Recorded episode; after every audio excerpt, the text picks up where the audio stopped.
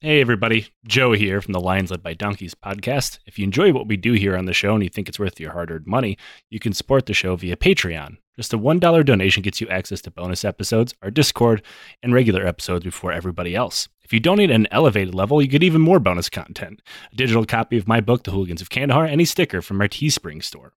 Our show will always be ad free and is totally supporter driven. We use that money to pay our bills, buy research materials that make this show possible, and support charities like the Kurdish Red Crescent, the Flint Water Fund, and the Halo Trust. Consider joining the Legion of the Old Crow today. And now back to the show. The public's trust in government remains historically low, with fewer than 3 in 10 Americans saying they trust their elected officials. So, why have Americans lost faith in the US government? The answer is simple when you consider the fact that both parties have consistently failed to follow through on their promise to blow up Mount Rushmore. The erosion of public trust in government goes back almost 90 years, ever since Franklin Roosevelt made detonating Mount Rushmore the center of his 1932 campaign. The test of our progress is whether we reduce Mount Rushmore once and for all to a pile of rubble and debris. Roosevelt was the first in a lengthy succession of presidents who failed to deliver on plans to obliterate the monument, no matter how many tons of dynamite or thermonuclear weapons they promised to devote to the project. Americans' trust in government did briefly spike in the 60s, reaching an all time high of 77% in 1964. That's when Lyndon B. Johnson sent in the National Guard to drill holes into Mount Rushmore's base so it would be easier to line with TNT. But once Republicans in Congress blocked funding for drilling to continue, all that was left were giant crevices in the bottom of Mount Rushmore for vermin and squatters to nest in. Not even Barack Obama, who rode a wave of public support to the White House after promising to wipe the sculpture off the face of the earth via a drone strike on his first day in office, could follow up on his promise to the American people. Time and time again, polls show the longer Mount Rushmore stays intact, the more the public's trust in government corrodes. Perhaps the final nail in the coffin came when leaked emails during the 2016 presidential race showed Hillary Clinton's true feelings on the memorial. And I quote, We're never going to blow the damn thing up. But the message from the American people is clear blow the damn thing up. Just kidding. okay, go. Now? Go. Hello, and welcome to the Lions Led by Donkeys podcast. My name is Rich, and with me today is my co host, Joseph Kasabian. The guy from every other episode of the show. uh, it only took a hundred and I believe eleven episodes for someone other than me to do the intro. I'm Joe. With me today is Rich. I hope that I did it justice. Eh, You can't do it any worse than I do it. Because even though I've been doing this show for over two years now and over a hundred episodes, I still sound like I have stage fright on a weekly basis. Um, so Rich, uh, also, um, before we get started, I feel like we should point out that people in the neighborhood of our studio are setting off fireworks. Ugh. And when this comes out, it will be uh, post July 4th. Uh, but Right it- now, it's very, very pre July 4th. we are recording this the Monday before, and they have been setting them off since Saturday. So it's, it's literally like five days until July 4th. Actually, six days until Yeah. July 4th. Settle the fuck down, everybody. Um, and so like we might be attacked by some very terrified dogs in the middle of the show. And that's fine. Uh, it's it's all right. So, Rich, maybe you've noticed in the news, but we have been experiencing what historians have called the cool zone. Wait, wait, wait. What? What's been happening lately? I, I don't know Uh, anything. Uh, so Has there been stuff going on? I mean, hiccups, speed bumps, maybe. Some speed bumps. Okay. Yeah, uh, okay. But you know, hundreds of thousands or maybe millions of people across the world have taken to the street, enraged by generational racial inequality, institutional racism. Institutional race. That's not a thing. Ah, we're too white to say that. ah, Uh, shit. And actually, we are just the uh, right amount of white to say that with a straight face. You have a white person from Texas and a white person from Michigan. Uh, and, you know, and state-sanctioned violence against our black communities in the guise of the criminal justice system. Now, uh, obviously, we've made our opinions on these protests abundantly clear. Nick and I have helped in our own community. We've donated literally thousands of dollars to bail funds across the country, and we stand with our comrades in the street, direct action or otherwise. Uh, and if you are listening to this show and you don't, you can fuck right off. I, I need to make that abundantly clear. Uh, we don't like you, and you can fuck off into the sea. I really can't imagine that you still have fans that that don't at least lean in that direction. It happens. like there's no fucking way there's some conservative fucking Trumper asshole out there that's still listening to this show. ah, but you should be worried about our white liberal friends as well. Uh, you know, as, as Dr. King himself said, uh, it's it's quite astounding. Every once in a while, every like twenty episodes or so, someone who has been commenting on like Twitter page or the SoundCloud or the, even the Patreon sometimes is like, I can't believe you'd say that. Like, you must be fucking new here. Uh, but welcome. My name is Joe. yeah, uh, but you know, Black Lives Matter and go fuck yourself. Uh, but you know, branching off from that has been people around the world banding together in solidarity to tear down statues or otherwise vandalize memorials that depict slave owners, colonizers, racists, and horrible violent monsters that dot most Western cities. Uh, I'm gonna go on. I'm, I'm gonna go on a limb here, Rich. You ready? There's a 99% chance that if there is a, a statue of a white European man in your city, he's a bastard. and it should just be taken down. I 99%. There's that like fucking 0.1% out there that's like, actually, we have a statue of John Brown. Like, oh, okay, all right, all right, go ahead, go ahead. I would not be the least bit surprised if that's absolutely true.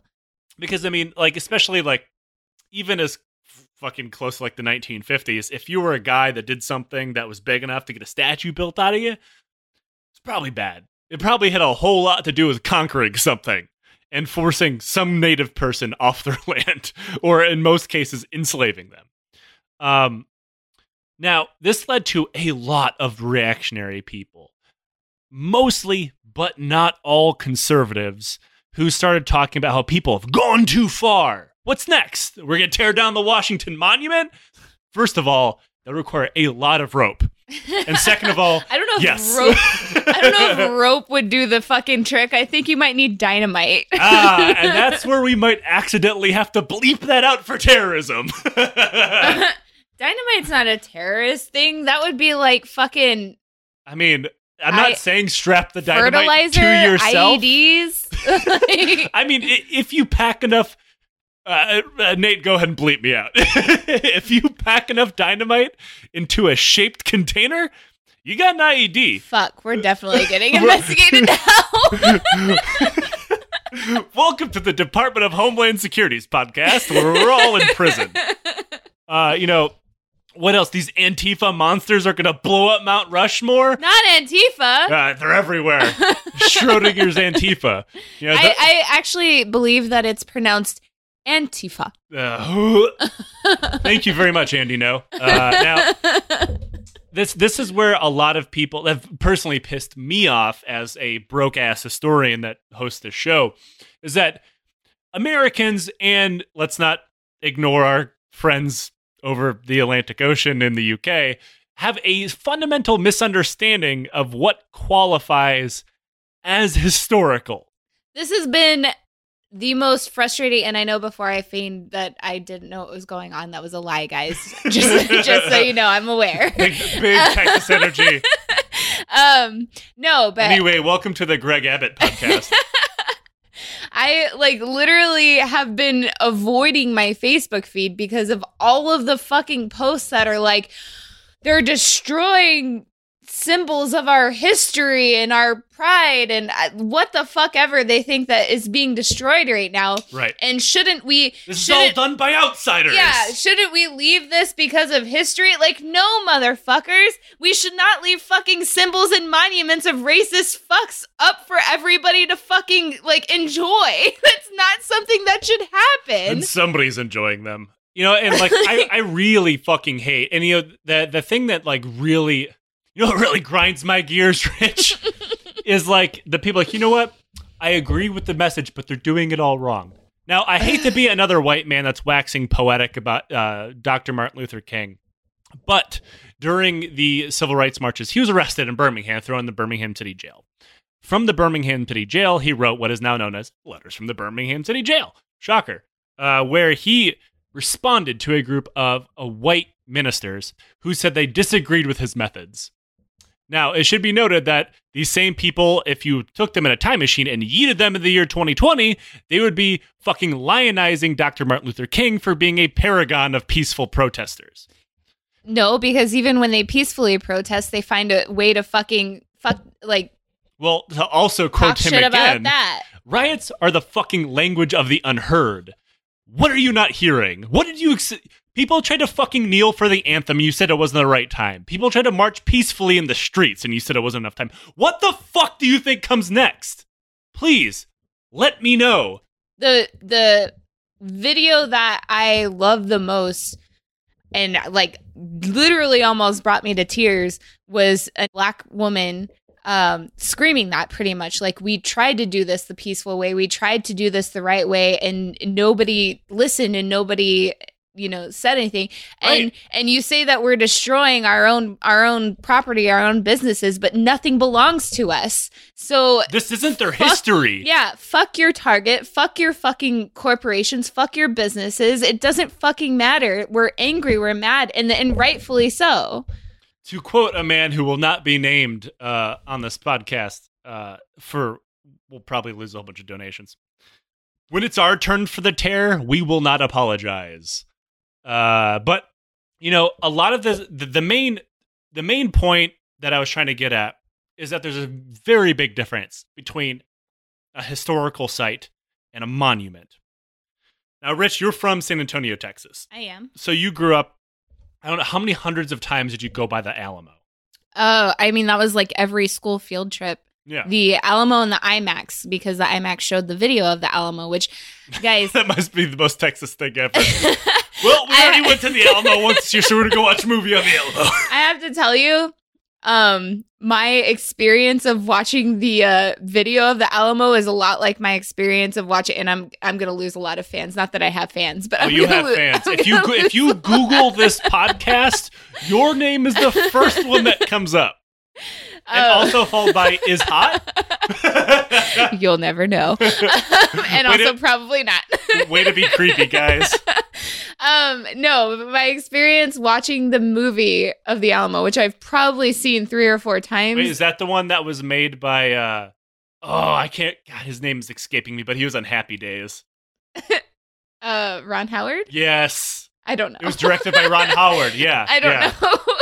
Um, because it is the same as my experience of watching Lord of the Rings, which I do not remember a single moment of. I've seen Okay. every I'm single one of those because movies. you compared those two. I'm sorry. I just they they literally went into my eye holes and out of my ears or whatever they do, and I don't have any recollection of ever seeing. So what you're saying is Texas gained independence because they destroyed the One Ring? yes, that is exactly what I'm saying.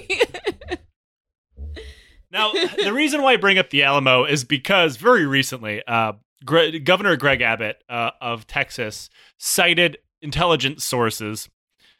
Okay, I'm, I'm. There was no intelligence sources. It was shit posters on Twitter that said that uh, Ant- Antifa was going to convoy to the Alamo and burn it down. One, that'd be incredibly hard. It's brick. yeah, I was gonna say, can you burn down stone? Two, th- th- we only know this because um, a journalist uh, asked the uh, the DPS or the Department of Public Safety in Texas, which is pretty much the state police of, of Texas, uh, for their sources, and they were like Twitter uh, posts from like people with like twenty followers with like no like Jim Bob six five six five six five because they've been fucking banned so many times. They're shit posting trolls, and so they like they deployed literally hundreds of police to protect the Alamo. Good use of Of- our resources, Of guys. course, racking up millions of dollars in overtime. Yeah. Um, defund the police. But anyway, like, so what I mean is nobody wants to burn down the Alamo. And you know what? If you do, and, and it, you know, what? if actually, I'll rephrase that. If you're a Mexican person who wants to burn down the Alamo, full right. I, I'm on your side. they stole your country. Uh, you're, they stole a part of your country. Second off, I disagree. Uh, now, I'm a white guy from the North. I'm not going to tell any people of Mexican descent that they're not in the right to want to destroy the Alamo or any other part of Texan history. I'm saying I don't want to do it simply because it is a historical site. it, it it's a it's a site of historical significance. It's like saying you want to bulldoze Getty, Gettysburg because Confederates fought there. It's an actual historical site. What is not a historical like going back to the Bamiyan Buddhas? They've been there for literally hundreds of years, carved by hand into a mountainside. And you know, I got to see like the holes in the mountains where the Taliban blew them up, and it sucks because they blew them up because they're fucking religious fascists. Um, but memorials are not historical things.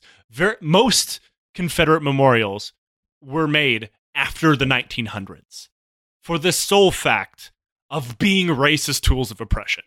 Anybody who argues other other than that can go fuck themselves. I'm not in the business of debating them. But my symbols and pride and history. Throw it all in the sea. Yeah. I don't care. do. I don't care.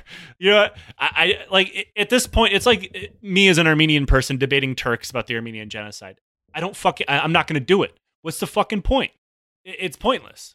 Uh, i- i- if you are still with, we we talked about this in a Robert E. Lee episode. Nothing we do here is super secret and involves some like fucking archives from some nearby university. Every bit of research we do is available on the free internet, subscription free. I don't pay for anything. At most, I pirate it. Like, you can find this. I'm not in the business of debating people because debate is pointless. You go on a debate stage, you both have ideas. I'm not going to fucking listen to you. You're not going to fucking listen to me. So why why bother? I'm not here to debate those people.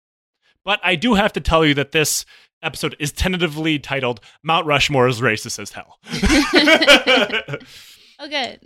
Uh, so you might be wondering, how the hell did we get to this point in history, in American history? where We're blowing the faces of important dead white guys from our manifest destiny history into the sides of mountains to immortalize them for all time. Are we wondering though? We've completely whitewashed our history to where most white people think that none of this ugly shit ever happened. Like, obviously, everybody knows about slavery, but literally, Ah, but if you go by Texas history books, they're migrant workers. I I- okay. I don't know about all that. I, I do know that I grew up learning that slavery existed and then ended, and then everything after that was rosy and okay. And obviously, that's not the case. But Clearly, yeah. but that's what I like. I feel like that's what a lot of people learned and think, and and that's what needs to change. I'm not putting you on blast here as much as I am the state of Texas. Right. And that, you know, only a few weeks ago we celebrated Juneteenth. Hmm We celebrated by, you know, going and drinking and talking about Juneteenth. But you growing up in Texas had no idea that Juneteenth had its roots in Texas. No, I didn't. I knew that I knew that Juneteenth was a thing, and I knew that you know why people celebrated it, but I had no idea that the whole per- the reason was because Texas refused to fucking give up slaves for Right. You know way after slavery was abolished. I did not know that. It's unfortunate that you are mandated to take a Texas history class, but they skirted over that point. They skirted over a lot of shit. Our, that's that's my point. Our history is so fucking whitewashed and tries to make everything so pretty and rosy. And America is the greatest, and America, you know, fucking just just wins every time. And they they they do everything so Vietnam one valiantly. We're the vic- we're the victors and the heroes, and that it's just not the case. And and we really need to start teaching history the way that it was actually fucking lived. That would require a lot of critical thinking and what I'll call evaluating historical sources uh, and people who are involved in them. Like, for instance, if we don't have any memorials that I've ever seen in this town, but say we did, say it was a memorial of someone incredible, Lewis and Clark. Say it was a because the, the, Lewis and Clark is incredibly important to the uh, history of Washington State. Yeah. Uh, we have a whole county named after Lewis. Well, and the whole base is Yeah. Fort Lewis, Yeah. and there's the Lewis and Clark Memorial Bridge, and Now, if Lewis and Clark say owned like a lot of slaves, and that statue happened to be built by a member of the KKK, probably wouldn't want that statue around, right? no, So let's talk about Mount Rushmore. so to get to that point, the the the Mount Rush, the four heads on the side of a mountain in in the Dakotas, foreheads. um, we have to talk to a guy who ended up.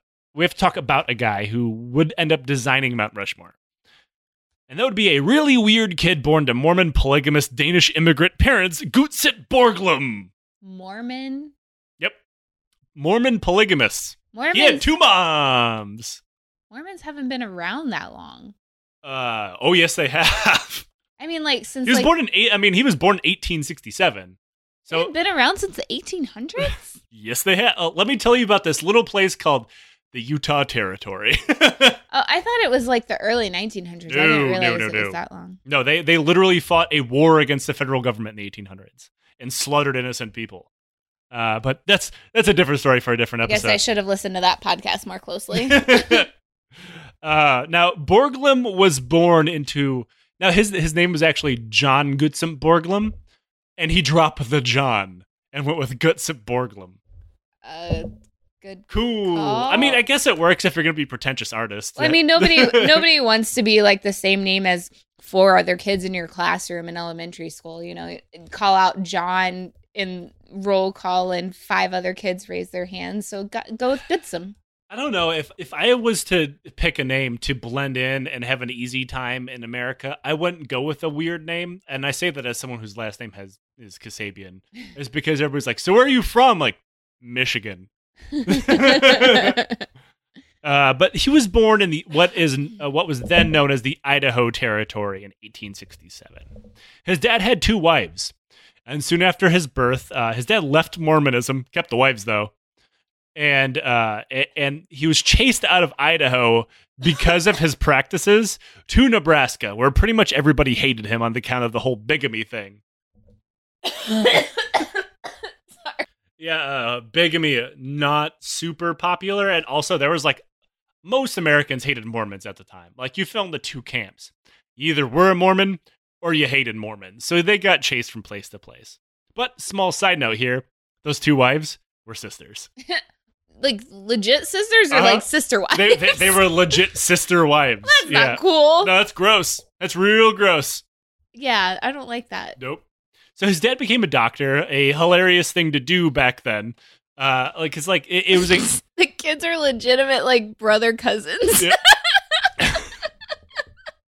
now like becoming a doctor back then was very very fucking easy and pretty much all it, re- all it required was some money and on the job training now i point that out because the borglum family points out like we came from artists and doctors. Like yeah kinda. It's like being a fucking chiropractor today.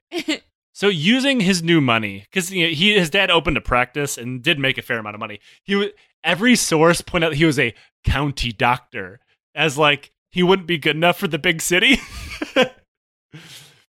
Uh so i mean and this is fucking nebraska. So like the big city of like lincoln at the time or whatever of like four houses smushed together on one street like nah you're not good enough here you gotta go down the road to i don't know corn city and they need a doctor like, all right i'll go down to corn city uh, but his his dad got enough money to eventually send uh, Gutzon Borglum to um, St. Mary's College in Kansas, which was a pretty good uh, and well known uh, school for artists. Fortunately, he failed out. now, I do need to point out that Borglum is a good artist. He just seemed to be not one of those good people. Not one of those people that just flourished in school. That happens. Because as big of a piece of shit he is, he did make some good art. Uh, but he went back home and became a, uh, machine shop apprentice. Um, though he failed in school, Borglum wanted to be an artist and was very good at sculpting. I, I need to point out that even though I really don't like this guy, his sculptures are on point. Like he he did a really good realist job. I think they call it tonalist art at the time. I didn't study art history, but yeah, he he made it his, his kind of his own version of of tonalism, which I guess props to that if you're an art and history nerd. I don't know what tonalism is, but sure. Uh, yeah, we're not an art history podcast. Um, no, uh, pro- I'm willing to bet a lot of what motivated him was not to work in a machine shop because this is the 1800s. So, like, an 1800s machine shop sounds like a nightmare driven by like the a giant mauling steam engine powered threshing machine that is fueled by the blood of child sweatshop workers. Like, it's not a great place to work. so he eventually dropped out. Uh, and like a lot of wannabe artists, he ran west to San Francisco and then LA, but California in general. I feel like that's a song. Probably. I mean, in a long enough timeline. I mean, it's probably a Red Hot Chili Pepper song because all of their songs are just about how cool California is. Which you know we've we've been to California. I wouldn't write a song about it. Uh, I mean, Nick's from LA. He doesn't. He doesn't say it's great. Nick Nick reps LA every once in a while. I'd like to go to LA. I've only been to like Monterey and like Northern California. I haven't really actually been to California. Well, I don't know. I rep Detroit, and I think a lot of that is because so many people talk shit about my city. Like, hey, nobody talks shit about my city except me. I think that has a lot to do with Nick's love for LA. Mm. When when when you go, it's like people from Chicago. Everywhere you go, people are talking shit about your city, so you just kind of like internalize it. Don't know, but people love Chicago. I, I would say like New Jersey. Like nobody Ugh. fucking outside of New Jersey likes New Jersey. Uh, there's a reason for that. This is a strict anti New Jersey podcast. Uh, no, like he was good at sculpting. I- I've pointed it out before, but he drew the attention of famed American artist William Keith, who took him in under his wing as a student. Uh, after a few years, he ended up marrying one of his instructors, Elizabeth Jane Putnam, who was 19 years older than him. So, like, shout out to uh, oh Liz there for robbing the cradle. Isn't that like a fuck? What is the Scarlet? Oh, the Scarlet Letter. I'm unsure of how that connects. I'm pretty sure there's a Putnam in there. Uh, maybe. I don't know. I I would just wish that you uh you wouldn't shame old Liz here for fucking someone 19 years younger than oh her. no, do you boo boo? I'm just saying You're canceled, Rich. you don't have to. You don't have to wear the Scarlet Letter. I was just saying. I think there's a Putnam in that book. Uh, all Putnams are bastards.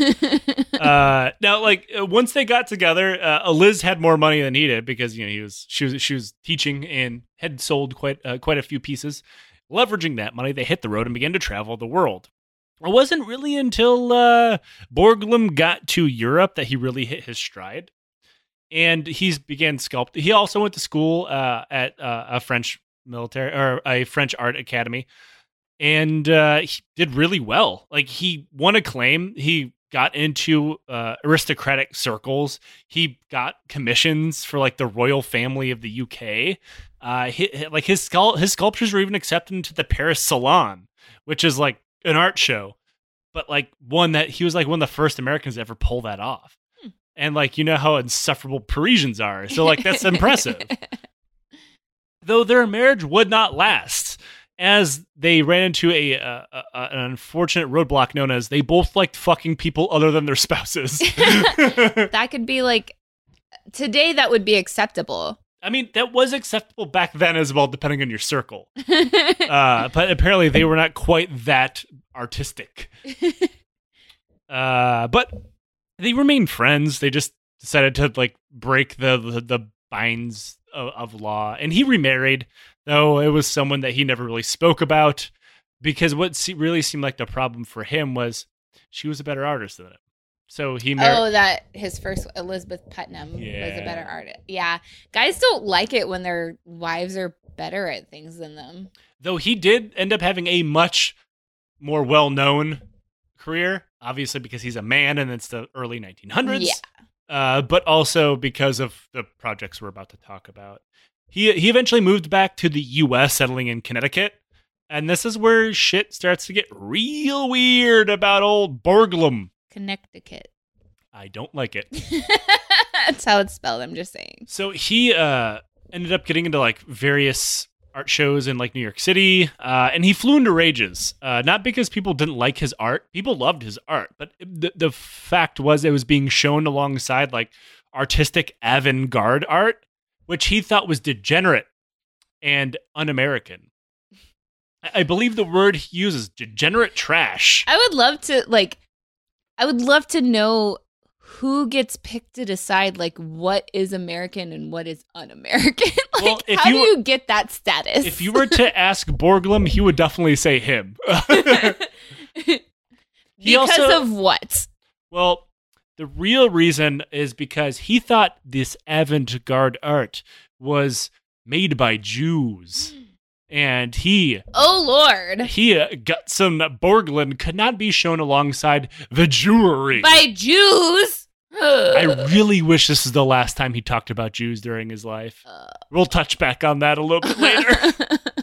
Uh, and during this time when he was accumulating a little bit of wealth, he also wrote uh, letters to his friends and family. Um, that were warning of, quote, mongrel hordes overrunning Western civilization, and he worried about his, quote, Nordic purity. Nazi shit. That's Nazi shit. Uh, It's not good. Uh, now, the mongrel hordes uh, that he was talking about is mostly Jewish people, but he also uh, didn't think highly of the Italians either, because this is far enough back in time where Italians weren't considered white. Yeah, like Jews, Italians, Irish, yeah, yeah, not all white, but not white. right. Right. Uh, it it was back in the day when uh, you know black people were far enough below him on the totem pole that he only ha- hated other white people, but he also made time to hate black people and, and natives as well. Borglum hated everybody who wasn't Borglum. Well, that's nice that he made that time. Yeah, he made time out of his day to diversify his hate. Awesome. It's Good- like Wu Tang Clan said, you got to diversify your bonds, good. but in hate. uh, now, eventually, Borglum uh, got high enough on the food chain of the local art scene where he was commissioned to uh, create a giant marble head of Abraham Lincoln. Uh, it was eventually purchased by the government and placed in the Capitol Rotunda in the middle of Washington, D.C., by none other than President Teddy Roosevelt. That part will become important later. hey, that's the high school I went to. I have some bad news for you. Speak softly and carry a big stick. I, Oh. I was I was I was that mascot. also, be kind of racist. I was I was a I had wore a giant Teddy Roosevelt head with a little monocle. Yeah, he wore a monocle. Yeah, and everything. Well, I guess there's there could be worse things you could be dressed up as. At least in the South, you weren't like dressed up as a giant Robert E. Lee. there, uh, that was one of the schools that we. Uh, of like, course, it was. Lee High School. It's weird that they have a school named after a war criminal and a monster. But, you know, whatever. You do you. I mean, don't do you if that's your thing. You can go fuck yourself. But like, also, defund Texas. Um, so, by all accounts, everybody loved his giant Abraham Lincoln head, which sounds like I don't know some kind of like end boss in a video game. You're used to be chased by a giant Abraham Lincoln head, like in Pac Man. Or a sex act. Giant Abraham Lincoln head. And then I hit her with the giant Abraham Lincoln head. Hell yeah. Yeah. Emancipated the, these nuts. Fuck yeah, you did. I don't. I don't like that at all. I hate myself for saying that. Uh, but everybody thought this was like a magnificent piece of art. Even Robert Lincoln said, "quote I never expected to see father again," which is one creepy, but also two photographs existed. Mostly creepy. like, imagine looking at like a room-sized giant marble head of your dad and be like, "Papa." Like, Oh. no, this is a golem. Like, That- you need to, to me, that just speaks daddy issues. like I'm sure he meant it as praise because like pictures of Abraham Lincoln exist. yeah, just daddy issues Yeah. is, is all I hear. I mean, if you're if you're Robert Lincoln, it must be really hard to exist in a realm where like everybody worshipped your father, because like you know, like everybody will never think anything I do is worth a shit. So every like my entire identity exists around Abe, Abe. Old Abe. Abe. old honest Abe, except that part about the habeas corpus. Anyway, now the giant marble head was the talk of the town, and it led to a particular group to reach out to Borglum to make another sculpture. That was the United Daughters of the Confederate Veterans. Oh no. Now, if if the gears are turning in the back of your head, you might remember that that is the same group of people that eventually commissioned a monument to the only person to be hung for war crimes during the U.S. Civil War, the commandant of the Confederate death camp at Andersonville, Henry Wirz. Yeah, they paid for that. Now, uh, you might be wondering what exactly their point was uh, when it came to contacting Borglum. Uh, I get some bad news. The daughters, led by a woman named Helen Payne, their lifetime leader, approached him with the idea of creating a 70 foot tall bas relief of Robert E. Lee blown into the side of Stone Mountain outside of Decatur, Georgia. 70 foot? Got some bad news. Borglum said 70 foot? That's like putting a postage stamp on the side of a barn, and he made it two times as big. Oh, good. 140 feet. it ended up being a little bit smaller than that because we'll we'll get to that. I know math, guys. In 1915, Plane wrote a letter outlining her idea for the monument, but her goal was not to just have Robert E. Lee's face blown into the side of a mountain, which would be bad enough. But it gets worse. Plane wrote that she wanted Lee to be flanked by white hooded, mounted members of the KKK because, okay, I need to point out this is a direct quote. I feel disgusting just saying this. Oh God. Quote, I feel like it's due that the KKK saved us from Negro domination and carpetbagger Oh. rule. That it and it should be immortalized in Stone Mountain. I don't like that. She did not say Negro. Ooh. No. hard hard N-word, folks. Uh, ne- the the the soft Negro is used in uh, modern day transcriptions of the letter because the original letter is owned by the United Daughters of the Confederacy.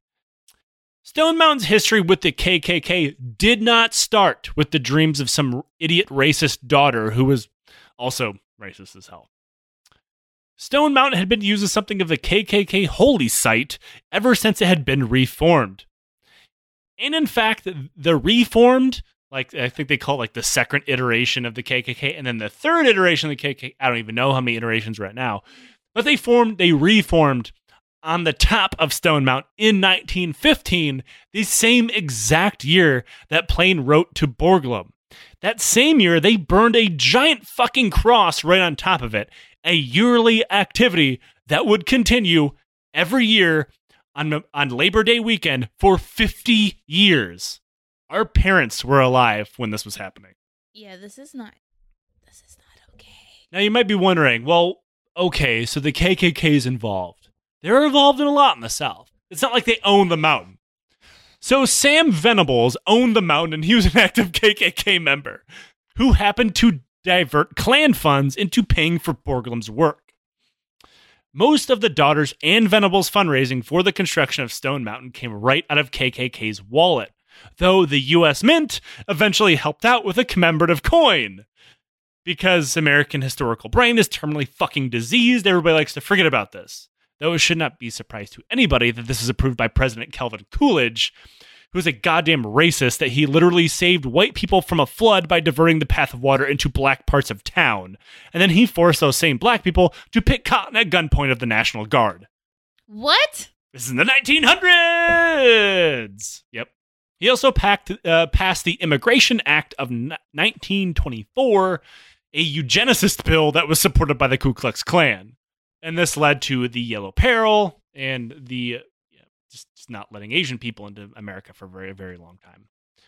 Now, Borglum was supported to all of this, and he was friends with several KKK members, including DC Stephenson, a Imperial Grand Dragon. Yes, their ranking system is incredibly fucking stupid it's and nerdy. fucking Dungeons and Dragons. You know what? I didn't want to say that because that is incredibly offensive to people who play Dungeons and Dragons. I'm sorry if you play Dungeons and Dragons, but the fucking KKK are playing a fucking racist ass long game of Dungeons and Dragons. I've played Dungeons and Dragons when I was younger. I don't remember cosplaying any race wars. I'm just that's I'm, that's their fucking like platform. They also have like a rank called like the Imperial Cyclops too. but anyway, uh, uh, DC Stephenson would eventually be thrown in prison for rape and murder of a white woman, uh, and pretty much bring down the KKK for that. But some argument exists if Borglum was ever officially inducted into the KKK. But multiple people said that he sat on the concilium, which is spelled with a K. Get it? Because they're the KK. Yeah, they're fucking I, nerds. I get it. But anyway, the concilium. so fucking nerdy. God damn. They're so nerdy. Everything they spelled like all of their shit. with- It's so stupid. like Um, why? Just call it like Billy Bob's Hoedown or something. I'm fucking Not even that. Like the fucking Grand Wizard and. Imperial Cyclops. yeah. Like, why are you so fucking nerd? Like, did you just not have any fucking friends and that's why you're so fucking hateful? Well, they don't have any friends, so they gotta blame on the black people. uh, but the the concilium was the direct uh, was like the direct governing body of the KKK at the time, and there's like multiple eyewitnesses that witnessed Borglum sitting on this council, and then like Borglum did denounce it, much later on. But like his friends were like, that was just for public consumption. so like, there's a, I'm gonna say there's a ninety percent. I don't I don't know how like how like litigious the his fucking estate is. I'm gonna say there's a very likely chance he was in the KKK. I can't say he was in the KKK, but I will say there's a lot of a lot of evidence saying Gutzon Borglum was in the KKK. We'll say he's a friend of the KKK. Nah, I don't think that's strong enough. He certainly had friends that are in the KKK and openly got paid by them for years and years and years. Very well, may I add. Though things were not fun and games with the clan bros of Stone Mountain. Fundraising and work was incredibly slow because just as work began, the U.S. found itself in the middle of World War One. Uh, that's going to be a drain on resources. Sorry. Wars cost money? Uh, yeah. And back when we fought wars that were worth a shit, they did cost a lot. Well, fuck. Yep. Though Borglum had started his plan of jackhammers and chisels, he met someone eventually uh, who taught him how to use explosives to go faster. So, like, which despite Borglum being a horrible racist and probable KKK member and blowing and carving a giant racist monument to a mountain, making art by blowing stuff up is pretty fucking cool. Like, I think we can, yeah, I mean, that, we can all accept that's fine. I just don't know how, like, sorry to sound like impressed, but I'm impressed. How do you fucking control that to make it into actual, like, shapes that you want it to be in? That's that's really impressive. So he perfected his work with Mount Rushmore, but what he would do would, would be like bore giant holes, giant, I mean deep holes, in very strategic That's spots. she said. Nice. Uh, and, and, like strategic spots using like the measurements and math and shit. Uh, that he would detonate it and then it would blow a giant chunk off, which allowed to be carved out a little bit easier. He was much better at Stone Mountain, which I hate to say, uh, than Mount Rushmore because he did it himself at Stone Mountain. Um, so, but we'll we'll get to why it didn't work out so great at Mount Rushmore, which is why if you pull up a picture of Stone Mountain, it sucks and it should be ethered into the sun, but it does look much better than Mount Rushmore. It's because Borglum did it himself, and Borglum is a good fucking artist, even if he's a giant pile of human garbage. Uh, but finally, by 1924, Borglum had finished the head of Robert E. Lee. Yay. Yay. And it brought the gathered horde of racist uh, and KKK members and their shitty Southern bros to tears when they saw it. So, like, cool, I guess. And there's like, they said there's like actual Civil War veterans that were there when it was on. I don't believe that. They'd be old as hell by then, but whatever. Like the Confederate ones? Yeah. Yeah. So like the fucking traitorous ones? Yeah, the ones that are not American veterans. No matter how many times people share that meme saying that the ve- that the Department of Veterans Affairs recognized them as veterans, they did not. Uh yeah, they fucking they were traitors. They were traitors, guys. They, were traitors. They literally killed more Americans than Al Qaeda ever wished they could. but you know, we should probably fly their And flag in, in, in history. against America. Yeah, yeah, that that little uh, hang up. Now, I, I- you, I don't want to ha- hand it to the racist sculpture guy, but Borglum was a very good artist, and the head of Robert E. Lee does look very lifelike. Now, this would be the peak of Borglum's Stone Mountain activity. One of the problems with getting involved with the KKK, which also happens to be paying you, uh, besides everything I just said in that sentence, because all that's bad, is that you rise and fall with KKK politics. Borglum got caught up in the middle of clan infighting and got fired. Now, some of that had to do with the fact that the guy who wanted the Mount Rushmore sculpture from the north, mind you, contacted him during that time. And Borglum, who wanted money and jobs, was talking to him. So that like offended him. But also, I think a lot of it was his friendship with DC Stephenson, but I digress. He was fired. On his way out, Helen Payne, uh, Plane, the woman who originally hired him, wouldn't even shake his hand because she considered him a Yankee. I mean, What? at least she's consistent for being a giant piece of shit. Uh, Borglum flew into a rage at being fired and destroyed all of his models so they couldn't use his work. This pissed off the directors of the project so much the state of Georgia put a warrant out for his arrest because we're reaching new levels of racist inception that the KKK is lever- leveraging its power with the state, which is also ran by members of the KKK, to put out warrants for other people in the KKK. what? Yep. First of all, leveraging its power within the state. How the fuck does the KKK have power? I get some bad news for early Ugh. 1900 southern states. So, or current? nah, the- I wouldn't say the KKK has state power in the South now. I'll just say that their spirit lives on. now, Stone Mountain directors then hired a guy named Henry Augustus Lukeman to finish the job, which pissed Borglum off even more because Lukeman was Jewish. Oh no. I don't want to like hand one to the disgusting people the state of Georgia at the time, but like I really hope they hired a Jewish person just to spite him. Because that would be fucking hilarious. Uh but Borglum fled the state vowing he would get his revenge. Uh, he didn't. I mean, it depends on how you measure revenge, I suppose. Now, so while all of this is going on, like I pointed out, Borglum was contacted by a guy named Doan Robinson. Don't. Doan. Yeah, it's a last name at best. Uh, it, it was the early 1900s. Names were weird. people could be named like Gutzon Borglum, and people were like, "Yep, that's that's fine." Yes. Yeah, he didn't go by that though. If your name is that, I don't hate you unless you're this guy. You're fine. Uh, now he was the state historian for South Dakota, a job that sounds just incredibly boring. Uh, Robinson, uh, because he was in South Dakota, looked around and decided his boring ass state needed a tourist attraction. Like, quite specifically, that was his whole point. And he heard about Borglum's mountain sculpting abilities down in Stone Mountain and wanted him to do something like it in South Dakota. I assume to bring South Dakota's tourist numbers from zero to six, seven, maybe. we're so in this in this podcast we're assuming that the Dakotas actually exist. You know, maybe. It. You know, we're just teaching the uh, the controversy. You're Dakota truthers. I I don't know if I can be a part of this. Look, I'm just saying that we cannot prove that the Dakotas did not go into the Twin Towers.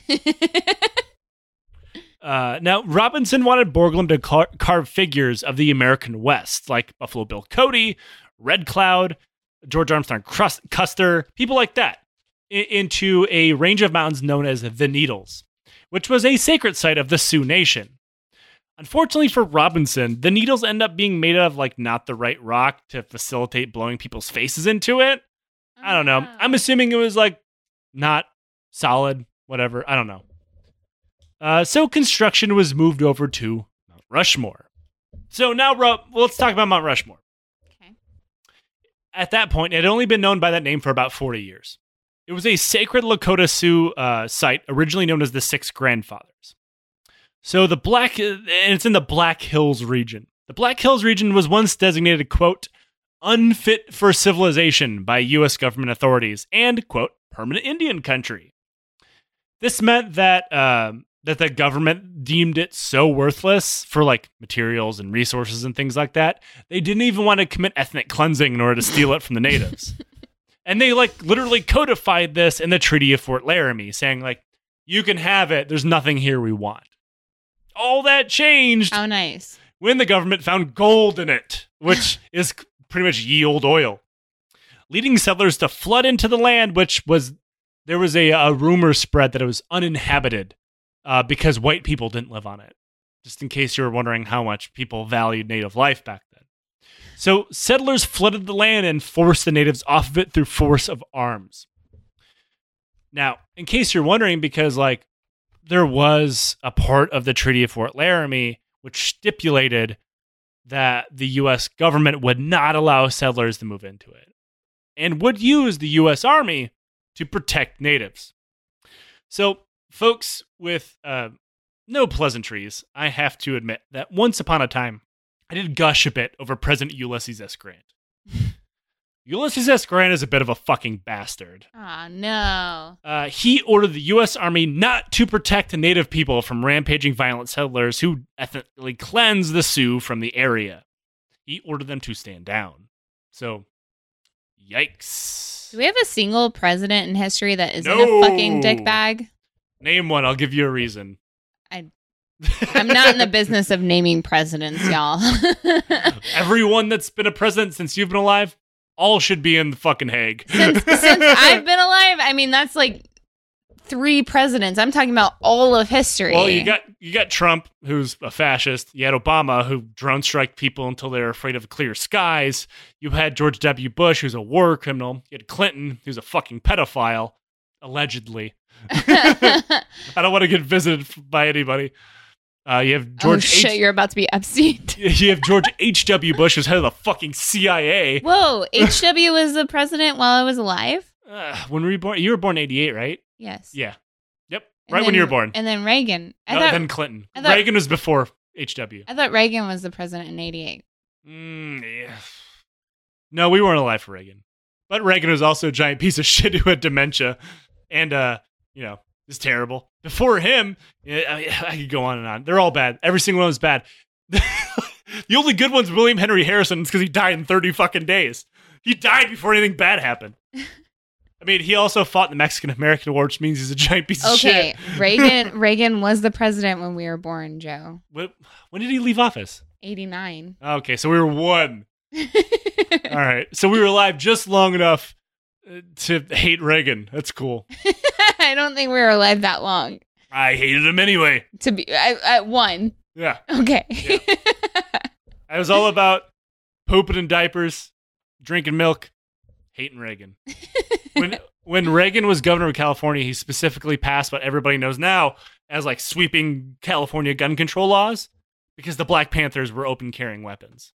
Oh no. Also, like all the union busting and fascism and laughing at HIV patients. Yeah, they're all terrible. yeah, Fuck Reagan. yeah. F- oh, fuck Reagan. I'm not saying he's great. I'm just saying he was the president when we were born. yeah, he's terrible. All of them have been bad. There's not a single good president. Not a single one. Period. and we wonder why this country has gone to complete shit. Because of presidents. I'm because just saying, because there just hasn't been a fucking good one because they're. Uh, by definition, there could be no such thing as a good president. Because you have to be so insane and so like fucking narcissistic that you think, yeah, this country of a half a billion people, I can lead this shit. Oh, I completely, I completely agree with that. But it also has so much to do with the fucking way that we, the way that our democracy is actually instated, like the way that we vote and the way that it actually works, ah, like but we don't live in a democracy. We live in a republic. a republic. right, right, right. I finally got to say it.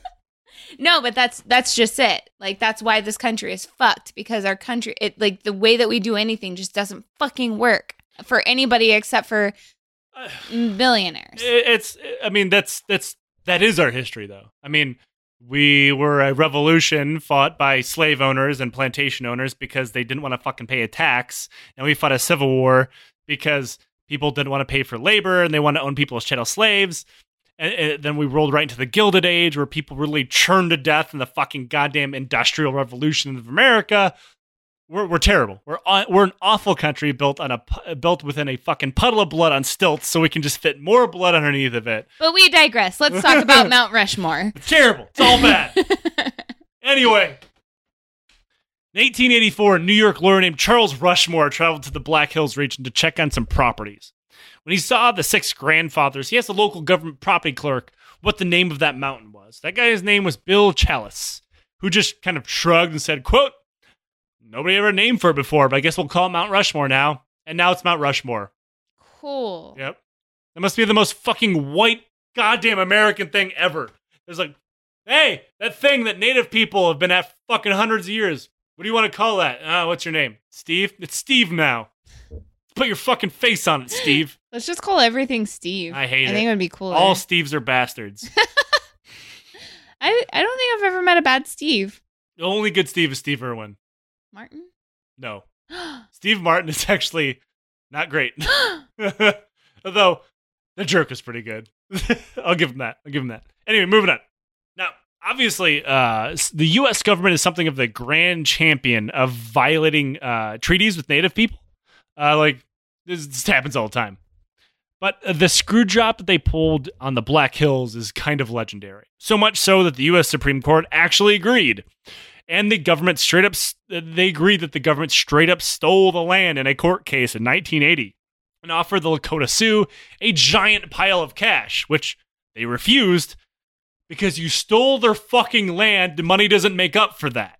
Yeah, some people value more than money. Some people value more than money. There are people in the world that have values that are more than money. Rich, how much money can I give you in order to abandon those values? I don't know. You'll have to Capitalism, baby! Make me an offer. Now, anyway, that sucks. We're going to move back to Borglum. now, Borglum saw Robinson's plan for the mountain and immediately fucking hated it. Just like, no, this is trash. Not because he had anything against Custer, Lewis, or Clark, or most of those people. But Borglum fucking hated Native Americans. He thought putting them alongside white people was akin to an abomination, and he even wrote about the hatred in a letter saying, quote, and I, I don't like saying this. This is a quote, guys. I'm sorry. I would not trust an Indian offhand nine times out of ten, where I would not trust a white man one time out of ten. He's a racist. Thank you. That's how I feel about that. I really don't like saying the word Indian either because it's gross. It's not right. Uh, but yeah, he he was incredibly racist against Native Americans. Shock. He then wrote a letter to the president saying not to worry about this whole building on sacred land thing because he had in fact talked to Black Bear, the holy man of the area, and cleared it with him. And he said it was all fine. A small problem with that. The real guy's name was not Black Bear, it was Black Elk. And there was absolutely zero witnesses to this whole totally real conversation that super for real happened. this shit never happened. Never fucking happened. Um, one Black Elk would have been incredibly elderly at the time, uh, if not damn near dead. His his like exact date of death is not known. There's a good chance he was on death's door. Uh, furthermore, the natives then approached Borglum's like, "Yo, what the fuck? This is our mountain. You can't put a goddamn sculpture on it." So he's like, "Listen, listen. I'll put Susan B. Anthony on the back of it." And they're like, "We don't give a fuck about Susan Susan B. Anthony." And he's like, "Okay, listen. Okay, fine. I'll build a whole bunch of natives on a different mountain." They're like, "No." And he's like, "Yeah, I'm gonna do that anyway." He never fucking did it. it's all bad, guys. What? None of it's good. None of that even sounds like something that like would placate them. Yeah, like the the Lakota suit's like, "Stop blowing holes in our mountain." like you're you're against me fucking blowing up your shit. Okay, let me blow up your shit some more. what if I blow up your neighbor's shit? this is what's known as America. You could put Borglum in as a general in Iraq, and he'd fit right in. I see you're unhappy. What if I blow up your neighbor's house? Anyway, oh, speaking of blowing up. yeah, they're setting off fireworks outside. Fucking assholes. Anyway, Borglum came up with a new native free plan. There'd be four people that we know for being on Mount Rushmore Washington, Jefferson, Roosevelt, and Lincoln. A lot of those are obvious. Washington for being a revolutionary general and our first president. Jefferson for the Louisiana Purchase. Lincoln for preserving the Union, though I should point out that Borglum never point out the fact that he also freed the slaves. and then Teddy Roosevelt. Okay, you're probably all asking why the fuck is Teddy Roosevelt on Mount Rushmore? There's a there's a lot of possibilities, none of which Borglum named.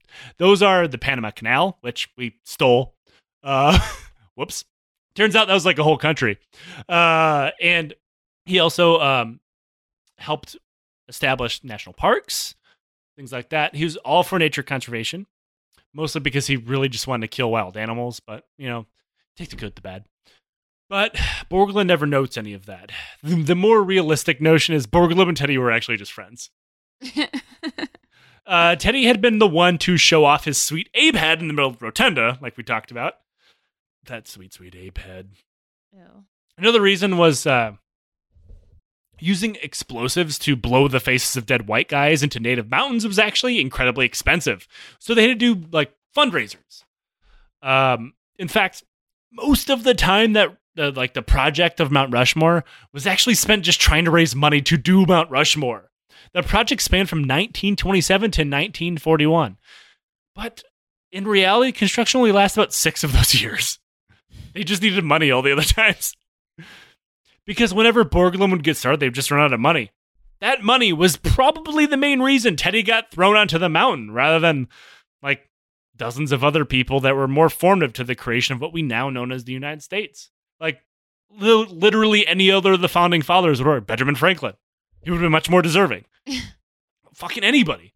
Um, Teddy had only been out of office for about 17 years at that point, and he'd just recently died. So, like, there's a ton of people who were alive long enough to vote for Teddy Roosevelt and really, really like him. And then someone's like, what if we put Teddy Roosevelt's face on a mountain? Like, we'll give money to that. I mean, think like 17 years ago. That'd be like put like put Bill Clinton on a mountain. It's just it's it's so completely different than how we are today because like I don't give money to shit.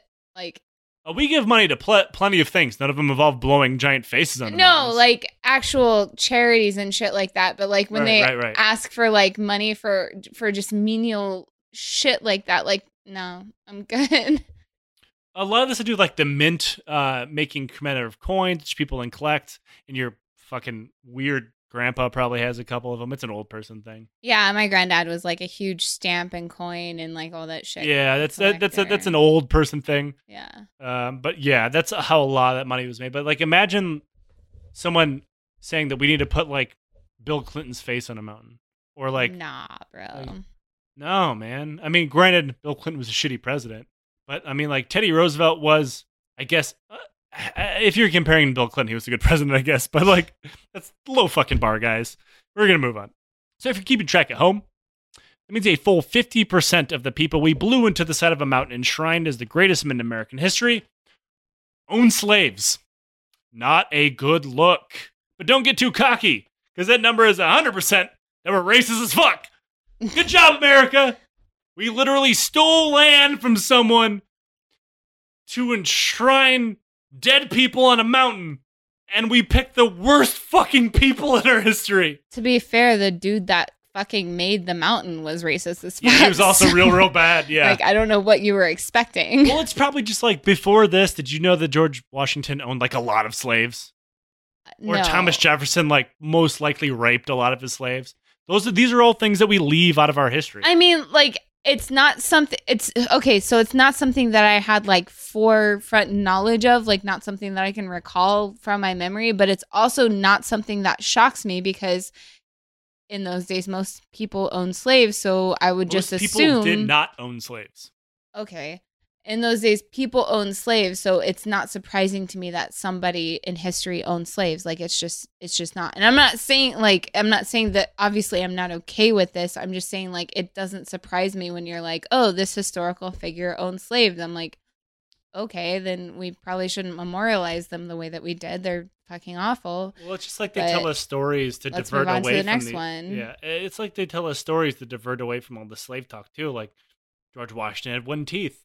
His dentures are made out of fucking slaves' teeth. Right. Yeah, like Right. Jesus Christ, he's he's a mouthful of goddamn re re fucking stolen slave teeth. Yeah, and that's and that's what I would say. Like, we need to stop telling these fucking whitewash stories. What We about the need- cherry tree, Rich? We need to start telling real history. We need to start fucking teaching real history. Like the ugly, ugly, horrible, real fucking history. And like, okay, my grandma fucking posted some sh- bullshit. I couldn't even read the whole post. And I love my grandma and she's she's actually been way more oh, I think I know what the one you're talking about is. she's been way more progressive lately in her posts. Just about as I progressive as you'd hope a 90 year old woman would be. Eh, like 80.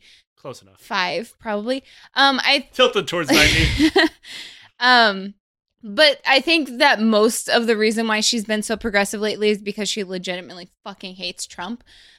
But That's that's kind of what happens whenever you see someone who starts becoming quote unquote progressive. Like my mom's in the same boat yeah. and she just sees Trump as like I'm not going to I'm not going to ask for your comment on it uh, because you're not allowed to. But like they see them as like the gene seed of evil rather than like a symptom to cancer. Yeah. Uh, and I know you're saying, yeah.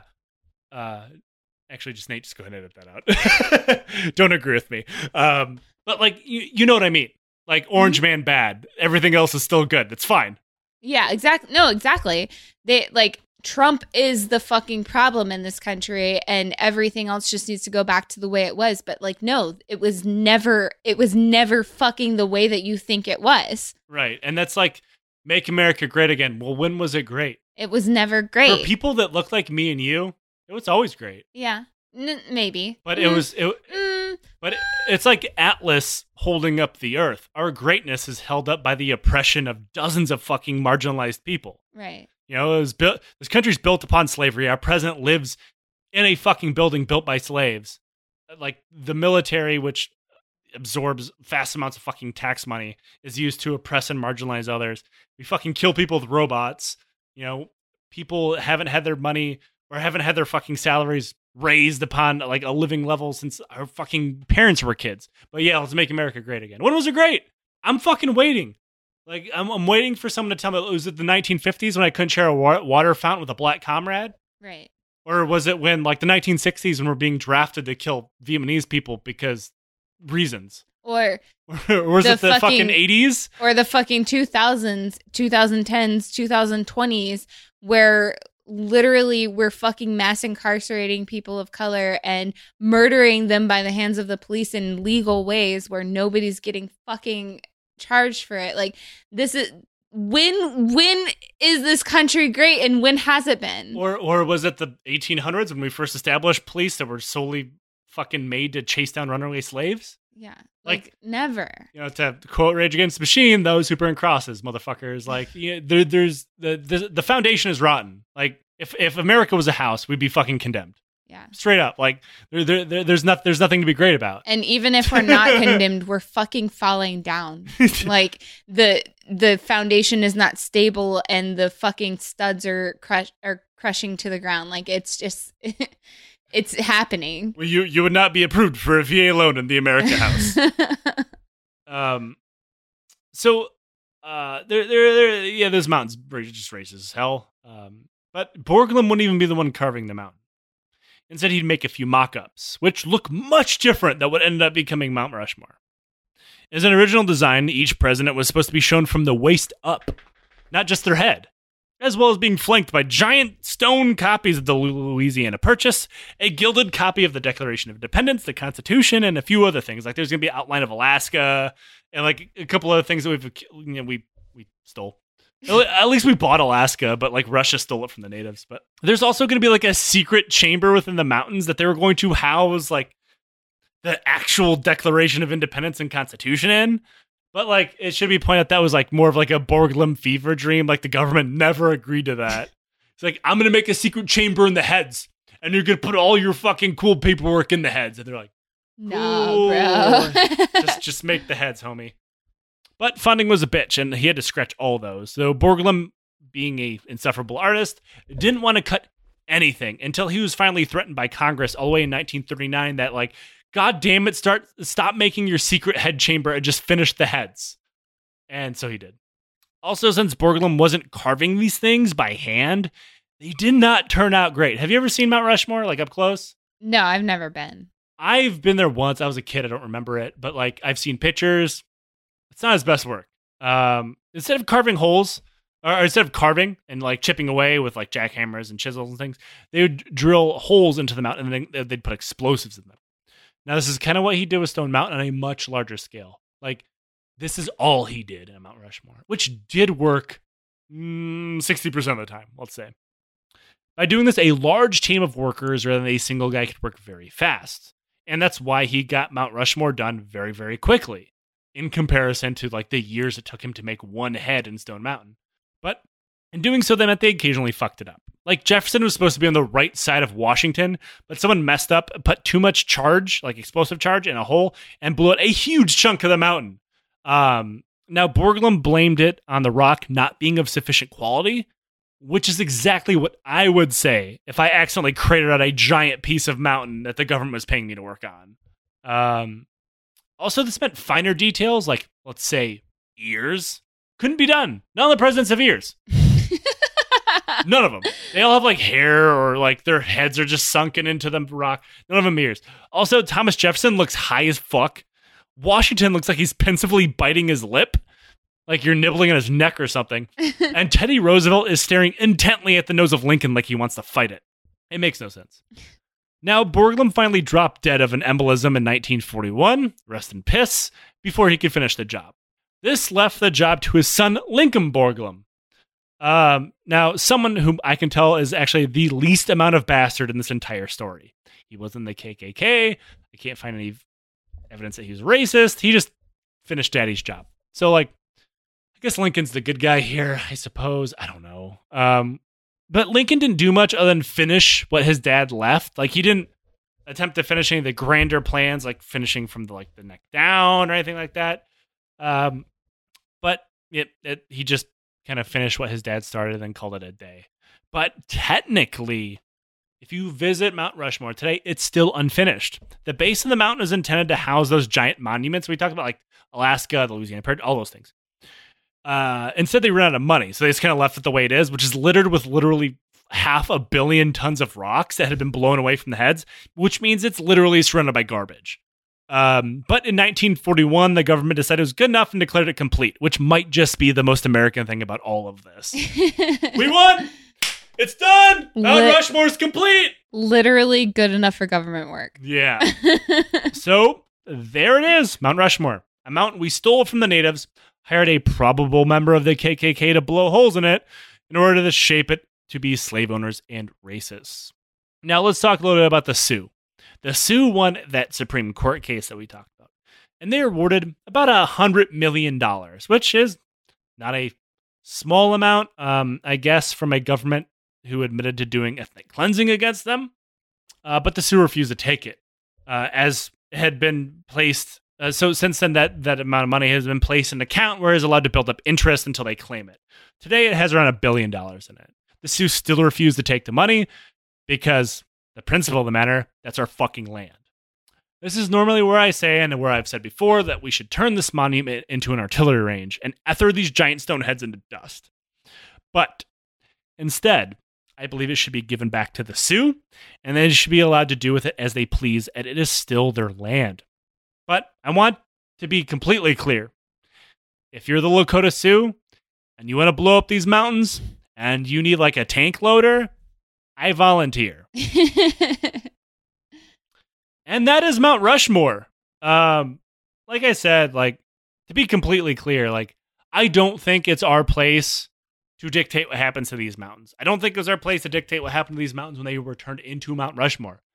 The Black Hills and all of America should still be in the hands of the native people. But in order to right this wrong and to fix this scarred mountainside adorned with the faces of goddamn racists and slave owners, should be given back to Lakota. Like that that's the only way to right the situation. I agree. I think like And we supplied them with an endless amount of C4. this is this is what like I mean, Mount, uh, I need to be incredibly clear here when I point out I do not see Mount Rushmore as, as a historical site. oh no, it's not It's a, a- it's a not monument. site. Yeah, it's a monument. It's and a monuments are things to be memorial. deified. Yeah. And like that's why that's why I say tear down every Confederate statue, tear down every slave owner statue, because there's a difference between a historical site and a monument. A monument is to be deified. A historical site is to be learned upon. But like that's what I mean. Like even with the historical sites, like even with the Alamo, we don't need to burn down the Alamo. We need to teach the actual like correct not whitewash history of the Alamo and maybe celebrate Mexican heri- heritage alongside the Alamo and things like that. Like we need to stop whitewashing everything and fucking teach actual history with our historical fucking monuments and historical sites and all of those things and and fucking like just teach people what actually happened so that as my grandmother said on Facebook history doesn't repeat itself because if you don't teach actual history history will repeat itself so we need to teach all of the ugly sides of everything and fucking like let people know what really happened so that we don't keep fucking being the assholes here Yeah, I completely agree. Um, I mean, the only way to right, I mean, colonization and imperialism is to admit that you're wrong, and then allow the native people space to reclaim their agency. yes I mean, and that is going. Eh, I don't. I, I don't think that we have many people that listen to the show that probably disagree with us on this. But like, if you're out there, you're wrong, and you need to abandon the fucking flawed concepts of nationalism that make you proud to do things that do nothing but oppress others and take credit for shit from your dead grandparents. Shut the fuck up. It's done, man. The sun. The sun has set on your shitty empire. So, Rich, we do thing on the show. We do, we do thing. we do a thing We do thing. on this show called Questions from the Legion. Now, if you would like to ask a question from the Legion, you can donate a dollar to the Patreon and you can ask us to in Discord, DMs, emails, or otherwise. So I will start off this by saying uh, we did have someone uh, of, of native descent say the desecration of the six grandfathers is a sore spot. The Black Hills is still ours. We never ceded it in any treaty. I hope the fact gets conveyed. Mount Rushmore is vandalism and theft. I completely agree. But our question from today is What is the most anti racist thing that ever happened while you were enlisted? Nothing. I literally can't think of a single goddamn thing. Um, God, the most anti-racist thing. So we literally, um, because of recent events, because of protests, because of everything that's going on right now, my unit recently had a, uh, they call it a safety stand down, um, in the army, where they basically just make everybody that's in the unit come in and uh, they usually have like it's called 350-1 training but some type of training for the day and and make everybody just come in and talk about things.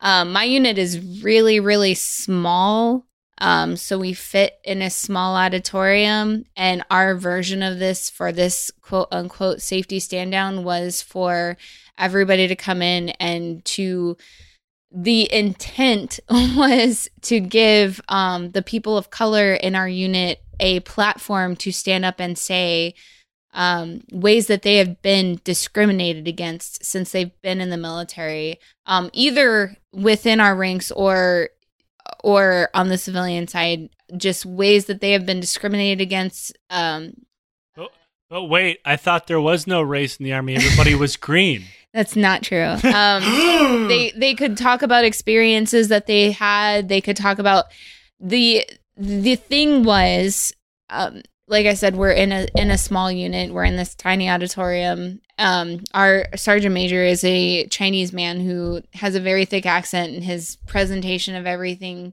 was you know i want to make you feel comfortable i want you to talk about this i want you to like I don't know whatever whatever his intent was the I'm going to guess from the tone of your voice it did not end that way. it it it didn't go well because people in the army just don't trust they just don't trust things like that. They don't like nobody that's been in the army for a minute or two trust that you're saying to me that I can speak my mind without repercussions and that's actually what's going to happen. And there were some people who stood up and told some really powerful stories about their experiences in the army, about being discriminated against, about things that happened just within the last year or two, um, which is I know you've told me some disgusting stories. yeah, incredibly disheartening, incredibly sad and terrible. Um, and then there are some people who stood up and said, I don't think that this is going to change anything. I don't think this is going to fix anything. And I don't feel like you deserve to hear my experiences, which is also absolutely one sad, but also absolutely there, you know, it, it may all- be It's absolutely the right to say that. it- yeah, and it may And be who are we to say that even more powerful than actually telling their story. The fact that they they feel that we don't even deserve to hear it. Yeah. Um, and then, and then uh, we work with a few civilians. We had an old fucking white Karen stand up. And do a whataboutism. Ugh. where um after all of these soldiers and people of color stood up and shared their experiences with discrimination in the army, she stood up and said, But what about me and my, you know, disabled mother or something? Like, it just. It just was exactly how you would expect a a moment like that to be in the army.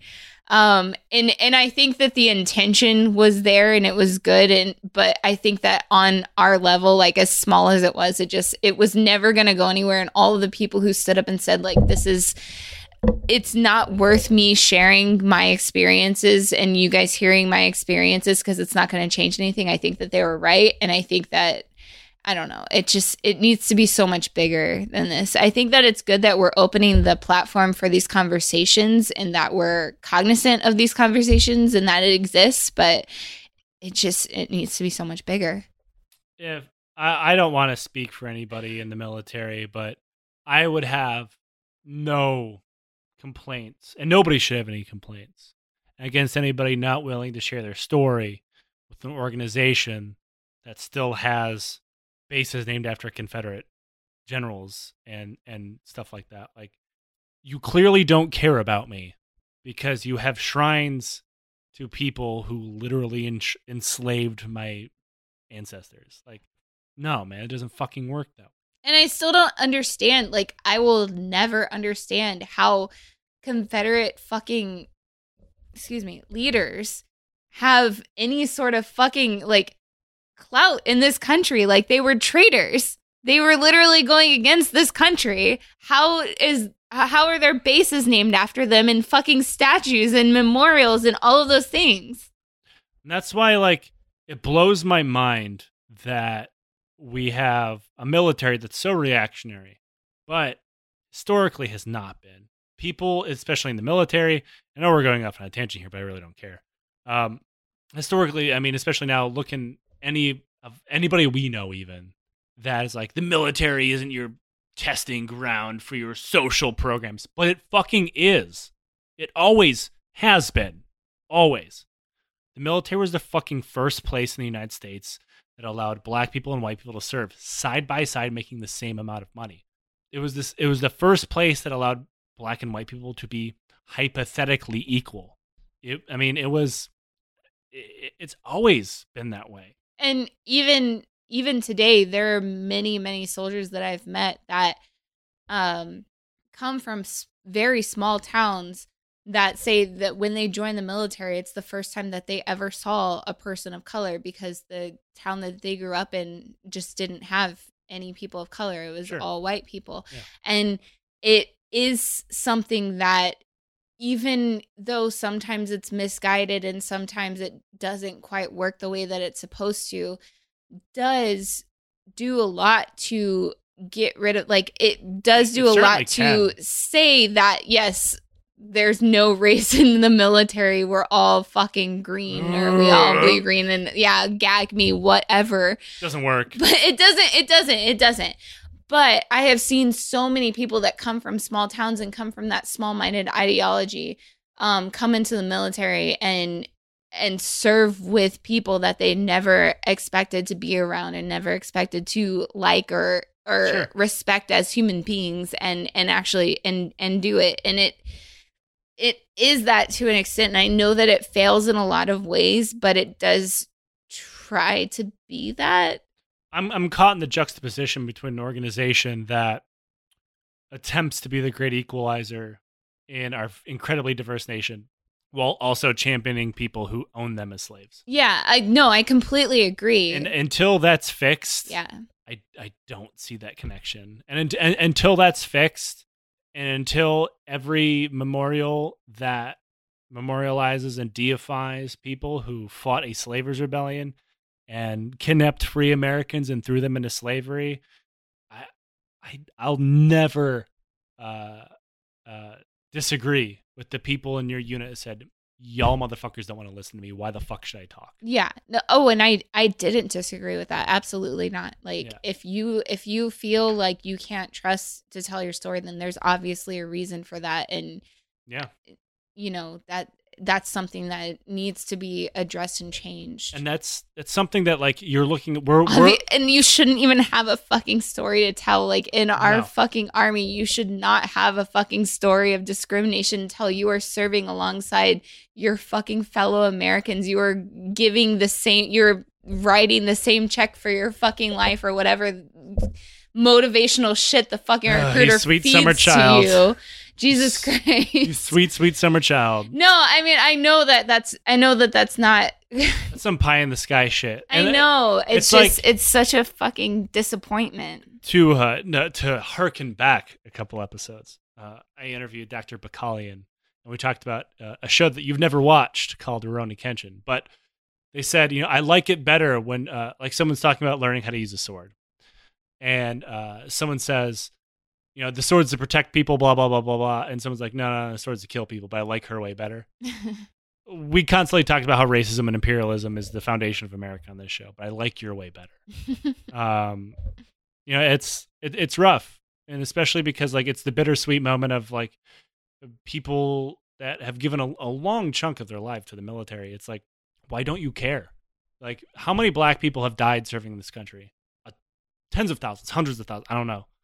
A lot. Even even back when they weren't allowed to share the same drinking fountain, so even they weren't allowed to fucking vote. They weren't allowed to be citizens. They they still signed up. In in, in the Civil War, they they volunteered, and they got paid half the fucking money. And people thought they were subhuman, but they still lined up and died for the Union. But we can't tear down the fucking statues of the people who think that they're subhuman and own them as slaves. Yeah. It's it's disgusting. It's an indictment of everything this country stands for. A- a- until we fucking nut up and realize that our history is disgusting, we're never going to cure that. That that bridge is never going to be mended. It's it's impossible. Like it, it would be like me and a Turkish person talking. Like yeah, we want to be friends, but like also like the genocide never happened. It doesn't fucking work that way. I literally think that that's lit- that's the only way that this country is going to change is we have to actually teach like start teaching fucking history.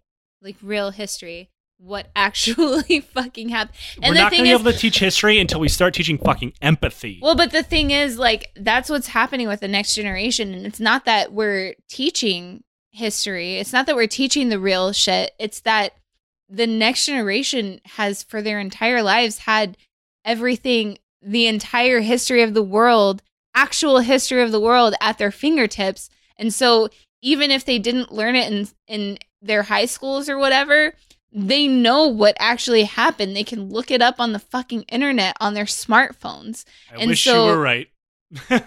What do you mean you wish? I like I've seen so many cases of of the next generation that actually keep themselves informed of what happened and what's going on and and they're so much more progressive than the past generations. True, um, for the most part, but not everybody has access to those tools, and a lot of people are still dependent. As they, I mean, I'm not saying this is bad. I mean, I'm saying this is a um, a, a socioeconomic, sociopolitical thing. Is a lot of people depend on their education. They're only going to take a history education until they need it, until they need it, and then they're done. And that's going to be senior year of high school. In those years, they're going to learn things that are incredibly institutionally and oppressively wrong, which include what you learned in Texas history. That's what include what other people are going to learn about the history of Mount Rushmore. So other people are going to learn about the history of George Washington and the, the French and Indian War and whatever. The the the very arteries of the establishment of this country. And once you get those wrong, there it, it's just a lasagna of bullshit uh, and wrong information that's stacked on top of it that they're going to get for years and years and years until they finally get f- confronted by it by some shitty goddamn podcast on Twitter in 2020 when they get found out that Robert E. Lee actually did own slaves and he tortured them and he and he didn't want to get rid of them. And then they're like, they're lying. It's liberal bullshit. And that's where we find ourselves because 2020 isn't new. We were both we were both raised with the internet. Like I've like I've pointed out before, nothing I do on this show, none of the research here, with the exception of a few in-depth series that we did, required spending any money to get any of these resources. They're freely available, and when people are confronted by them, they refuse to believe them. It, that's because people are no longer taught history. They're taught deification of some of the worst fucking bastards in American history. I completely agree with what people are being taught and I completely agree that that's wrong and, and as I've said 5 times already during this episode, I think that we need to seriously revise the education and make sure people are being taught what actually happened and what's real even no matter how fucking dirty and gross and disgusting we look afterwards. Yeah. But I disagree with you in that I just I have so much more hope because Well, And that's I where know we that-. I'm well- deeply black pilled. yeah, you you were a pessimist at heart. I I just I look at what I know and what I've seen and I know that I'm just one person in a great big world in a great big country, but what I know and what I've seen is that my older generation that I see they're the ones that are resistant to change, resistant to you oh, know for sure. Yeah. you, learning something that they Terminal boomer brain. Right, they do. They they don't want to know the dirty history. They don't want to know the dirty truth and the uncomfortable because this all is so fucking uncomfortable and you do you have to get uncomfortable with your own history to accept that you know you, there have some, been some egregious acts and everything but what I've seen with the next generation is they want to know. They want to learn. They want to see all of the things and they and they have it all at their fingertips and they want to look it up. And I know that in probably some of the like more conservative and southern rural areas they're, you know, probably not as eager, but just what I've seen is is my younger generation and the next generation pretty much anybody younger than us they are learning and they're they're they're wanting for something better I deeply hope you're right. Um, do that too. that's something. I guess that's that's how we can end our show today. Is on Rich's heartfelt message of hope, which is nothing that we've ever had before. Um, Rich, thanks for joining me. Yeah. Everybody, thanks for listening. Um, and until next time, kids, kill your heroes. They're all bad. Um, history is full. just learn about your heroes history is full of bastards. Tear down your nearest monument, and we'll see you next week.